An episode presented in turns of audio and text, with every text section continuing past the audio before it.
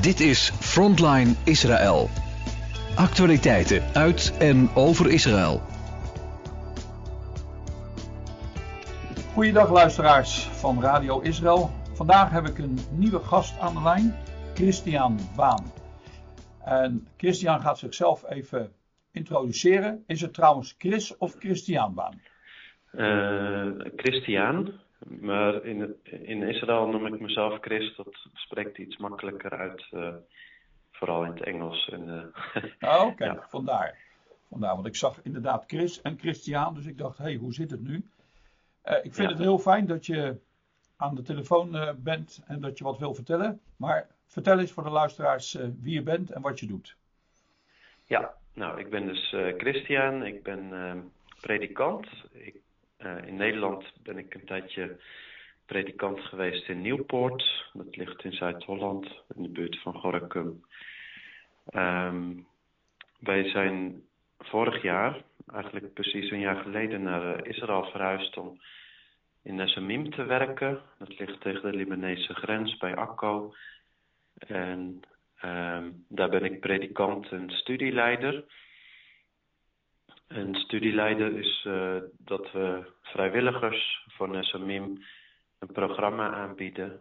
Uh, zij komen dan werken en leven op uh, nou ja, de christelijke kibbutz, zoals dat ja. in de volksmond dan genoemd wordt. En mijn taak is om hen dan ook iets te leren over Israël, ze mee te nemen op trips door het land heen. En ik leid uh, diensten, kerkdiensten op uh, Nesamim. nou ja, een heel pakket zeg maar aan taken. En sinds vorige week zijn we helaas Israël ontvlucht. want de dreiging vanuit Libanon liep behoorlijk op. En, ja. nou ja, ik heb een vrouw en drie kinderen. Een meisje van vijf en twee jongens van zeven en negen jaar. En uh, ja, toen, uh, toen de eerste ontploffingen te horen waren, uh, toen dachten we van ja goed, als we dit in het groot krijgen straks, dan dat willen we eigenlijk de kinderen niet, niet aandoen. Dus toen hebben we het besluit genomen om, om te vertrekken. Ja. Dus we zitten nu in Nederland, helaas. Ja. En je vertelde dat je, ik heb al veel gehoord van mensen, maar jouw manier jullie uh, vertrek is anders gegaan dan de meeste uit Israël vertrekken, want jullie hebben een hele omweg gemaakt, hè? Ja, klopt. nou, we, zijn, we hadden eigenlijk een vlucht vanuit Ben Gurion uh, op donderdag vorige week, maar die werd gecanceld. En op dat moment hadden we nog niks gehoord van uh, de repatriëring. Dat ja, toeristen en andere mensen die tijdelijk in het land waren, hadden denk ik voorrang. Dus wij hadden toen het besluit genomen van nou ja, we willen eigenlijk echt wel weg. Uh, we zaten ook in rood gebied, uh, zoals dat dan door, uh, door de overheid uh, aangegeven was. door de Nederlandse overheid. En ja, we zagen de spanningen erg toenemen. Ehm, dus we, ja. we, hadden besloten om via Jordanië naar Nederland te gaan. En uh, de eerste vlucht die geboekt uh, kon worden was uh, via Saudi-Arabië. Dus dat was een hele bijzondere plek om ook, ja. ook eens te komen in je leven. Ja. ja. Nee, ja goed, het is allemaal heel wonderlijk gegaan. We waren tijdens het Loofhuttenfeest met een aantal gezinnen uit uh, waren we naar uh, de Sinai-woestijn op vakantie geweest een prachtige week gehad. Ik denk dat ik meer Hebreeuws geleerd heb in één week dan in uh, de, de, het hele jaar daarvoor. Ja, uh, ja het, het, was een hele goede week. Mooie gesprekken gehad met elkaar. En heel ontspannen. En uh, toen hadden we de keuze gemaakt om een dag eerder terug te gaan. We zouden eigenlijk die, die zaterdag teruggaan. Maar we vonden dat allemaal net wat te krap op elkaar, ook omdat de scholen op zondag weer zouden beginnen. Dus dan zijn we op vrijdag teruggegaan. En uh, achteraf was dat een hele goede ja. keuze geweest. Ja. Zaten jullie in de Sini vlak bij de Gaza? Of? In de Sini zaten we bij aan de, rode, van de golf van Akaba, zeg maar. Oh, oké, daar zo. Samen met de andere helft van het volk Israël, die daar allemaal verblijven in die weken. Ehm, en ja, het was ook heel bijzonder gegaan. Want als we, we, we waren de grens uh, heel snel door op, de, op die vrijdag. En uh, uiteindelijk, toen we eruit liepen, was er een taxi die voor ons neus stopte. Terwijl er heel veel mensen stonden te wachten. die bracht ons naar onze auto. En dat bleek een, iemand te zijn die vroeg van, nou kennen jullie de shelter in Eilat? Ik zei ja, dat, uh, dat ken ik wel. Ja. Uh, en uh, nou ja, die, daar was hij lid van, van die gemeente. Dus weer mooie gesprekken gehad. En ja, hoe, hoe voortvarend het dan gaat. Uiteindelijk waren we dus vrijdagavond heel op tijd thuis. En anders waren we misschien wel in de, in de buurt van Gaza nog de nacht gebleven. En uh, nee, wat dat. Uh, ja, bijzonder dat zo wat daar gebeurd is. Ja, ja. ja. ja. Hey, en, daar zien we toch ook een stuk leiding in. Dat ja. ja. Hey, en, en toen kwamen jullie terug. En dan uh, hoor je alles wat er is gebeurd. En dan uh, heb je daarna ook nog eens een keer code rood, ook vanwege Hezbollah. Uh, ja. Hoe reageerden de mensen dat jullie zeiden we gaan weg? Um, nou, ik denk dat we het zelf moeilijker vinden dan, dan de mensen die we spraken, zeg maar. Ik denk, um, um, ja, we hebben echt goede vrienden inmiddels ook daar. Uh, daar konden we ook slapen, uh, omdat zij een, een, een, schuilkamer hebben, zeg maar. Wij hadden geen plek om te schuilen in ons huis. Dus uh, we hebben eigenlijk niet meer thuis geslapen in die dagen. Um, ja, en dan, als je dan dat besluit maakt en je laat de vrienden achter, de mensen in het dorp, collega's. Dat, ja, een stuk schaamte of schuld of... Uh, ja, je voelt je toch een beetje alsof je ze in de steek laat. En ja. Dat, dat was denk ik het, het moeilijkste van alles. En, uh, maar dat, dat merkte ik niet bij de mensen waar we contact mee hadden. Die, die hadden in de eerste plaats zoiets van, ja goed, als, als ik die kans had, dan zou ik het ook doen. Of als ik Nederlander was, zeg maar, eh, dan, ga vooral. Uh, het is niet uh, ten liefste jullie conflict. Uh, en twee, dat mensen ook tegen ons zeiden van nou, vertel wat er hier gebeurt. Hè, dus ze hadden ook zoiets van, nou, als jullie daarheen gaan, dan kunnen jullie ook het, het echte verhaal vertellen. Van wat, wat het met mensen doet als er een raketdreiging uh, is. Ja. Uh, dat je de hele dagen eigenlijk door opgesloten zit in je huis. Uh, hoeveel mensen er ook in Israël moeten vluchten. Uh, ook geëvacueerd worden ja, eigenlijk alle verschrikkingen die mensen meemaken. Uh, dus, dus ze hadden ook zoiets van, nou jullie zijn ambassadeurs, jullie gaan maar, zeg maar. Ja. Dus dat, uh, ja. En, en, je bent dus nu daarmee bezig met wat ze gevraagd hebben. In feite wel. Ja, ja, ja. ja dankzij, hey, en dankzij ik, ook, ja. Ik, ik denk niet dat alle luisteraars weten wat Nessamin is. Dat is natuurlijk een, uh, Misschien kan je daar wat over vertellen, want ik ben dan ja. ook weer geïnteresseerd over wat de gevolgen zullen zijn. Maar vertel eerst maar eens wat Nesamim is. Ja, ja is dus, betekent letterlijk uh, teken der volken.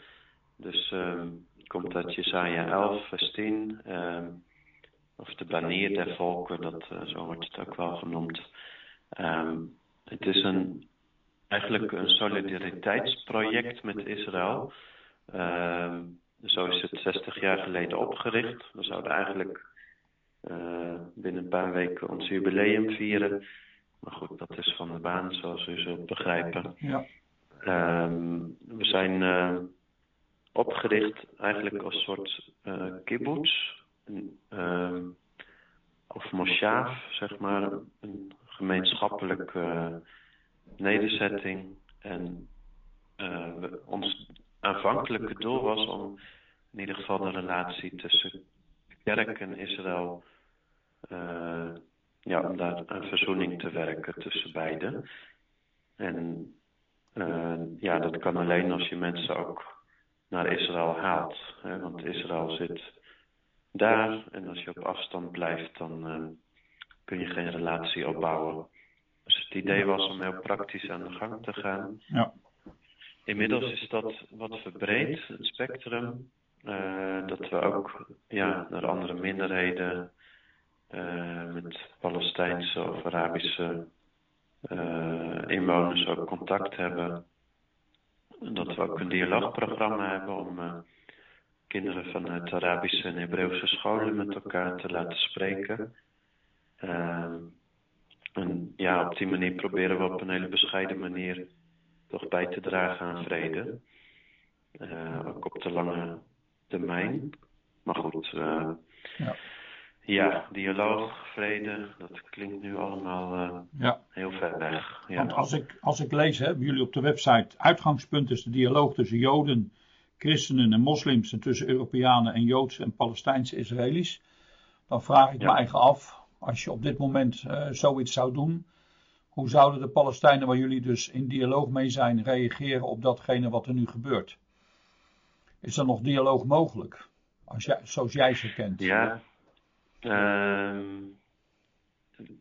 echt geen idee, eerlijk gezegd. Ik, uh, kijk, veel, veel Palestijnen of, of Arabische inwoners van Israël, ehm, die zijn redelijk uh, tot nog toe, zoals ik ze ken, vrij pragmatisch. En uh, die willen in, in, in, feite gewoon vrede en in vrede samenleven.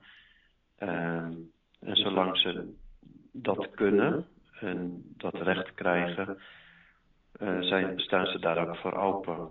Uh, maar goed, in hoeverre die relatie echt, ja, die krijgt wel hele zware klappen nu natuurlijk. Ja. Uh, aan weerskanten. Uh, ik, ik denk dat veel Joodse Israëli's ook uh, daar minder open voor zijn. Maar goed, weet je, in die zin denk ik van de tijd zal het leren. Want het kan negatief uitpakken. Ja. Maar ik zie het, ik zie het ook niet als onmogelijk dat mensen weer na zo'n vreselijke oorlog toch het idee hebben van ja, jongens, geweld dat is niet de oplossing. En uh, uiteindelijk zullen we toch met elkaar moeten praten om uh, te, te, kunnen werken aan vrede. Hoe duurzaam en duur en langdurig dat ook zal zijn. Uh, ja, ik, ik, denk dat daar uiteindelijk het enige echte antwoord ligt. Maar goed, ja. dat... Oké. Okay. Nou, ik ben het met je eens. De toekomst zal het uitwijzen. In hoeverre heeft de de, dagen dat jullie nog in Israël waren impact gehad op je kinderen bijvoorbeeld? Heeft dat, dat, hebben ze dat bewust meegemaakt? Of?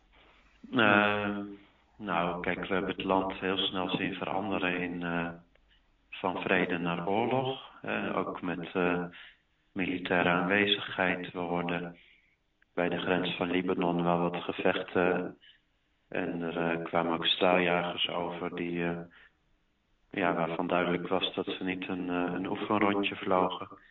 Uh, ja, in die zin hebben ze iets meegemaakt, maar ik denk dat, dat ze uh, ja, het meeste is hen bespaard gebleven, laat ik het zo zeggen. dus in die zin is het vooral de, de plotselinge verhuizing, zeg maar, of de, hoe zeg je dat, het ontvluchten, ja, dat, dat je je koffers pakt en dat je een paar dingen meeneemt en dat je dan ineens hier zit in de kou. uh, ja. Dat, ja. dat is denk ik het grootste okay. wat voor hun onzeker is. En, ja, okay. ik, ik vind het lastig om te zeggen van dat we daar nou veel van meegekregen hebben. Ik denk dat we zelf, uh, zelf daar nog mee, mee bezig zijn. Ook uh, met alle gedachten en uh, ja. onzekerheid. En, ja. Ja. ja. Hey, nou ben je terug in Nederland en dan uh, zit je als predikant ineens uh, aan, de, aan de keukentafel, zeg maar. Um, ja. Dan zul je wel spreekbeurten, denk ik, krijgen, want er zal genoeg aandacht voor zijn. Maar heb je nog plannen of zeg je, ik ga eens even afwachten hoe of wat? Nou, we hebben eerst een, een aantal praktische zaken. Dus de kinderen doen we hier naar school. We hebben een huis gevonden, een uh, leegstaande pastorie waar we tijdelijk in kunnen. Dus nou ja, dat is een beetje praktisch. Uh, qua organisatie is, is, er wel wat werk. Uh, en we moeten ook met elkaar ook ons bezinnen op ja, hoe we deze tijd doorkomen en wat we doen als, als we de gelegenheid krijgen om terug te gaan. Ehm, ja. En inderdaad, uh, ja, ik hoop toch ook wel, ja, voor mezelf. Uh, ja, wij, toen, een van de laatste teksten die we lazen was uh, Psalm 91, toen we daar zaten met elkaar. En ja, dat, dat is een psalm die altijd in mijn leven wel, wel terugkomt, maar nu toch nog extra betekenis kreeg. En over de bescherming van God. En, ja, dat zijn dingen waar je ook, ook op moet, ja, moet kouwen, als het ware. Al die gedachten en hoe dat gelovige weer een plek krijgt in je leven. En ja, ondertussen betrokkenheid bij de mensen in, uh, in Israël. Uh, wat er in Gaza en Libanon gaat gebeuren. Ook wel spanning. Dus uh, ja. ja. genoeg ik, uh, Genoeg te doen in die zin. Ja, nou, ik, ik, mag, ik kan je adviseren. Uh, mijn vrouw en ik, en ik weet dat ik niet de enige ben, velen met ons, maar uh, elke morgen voordat wij weggaan, mijn vrouw werkt met Leger des Hels.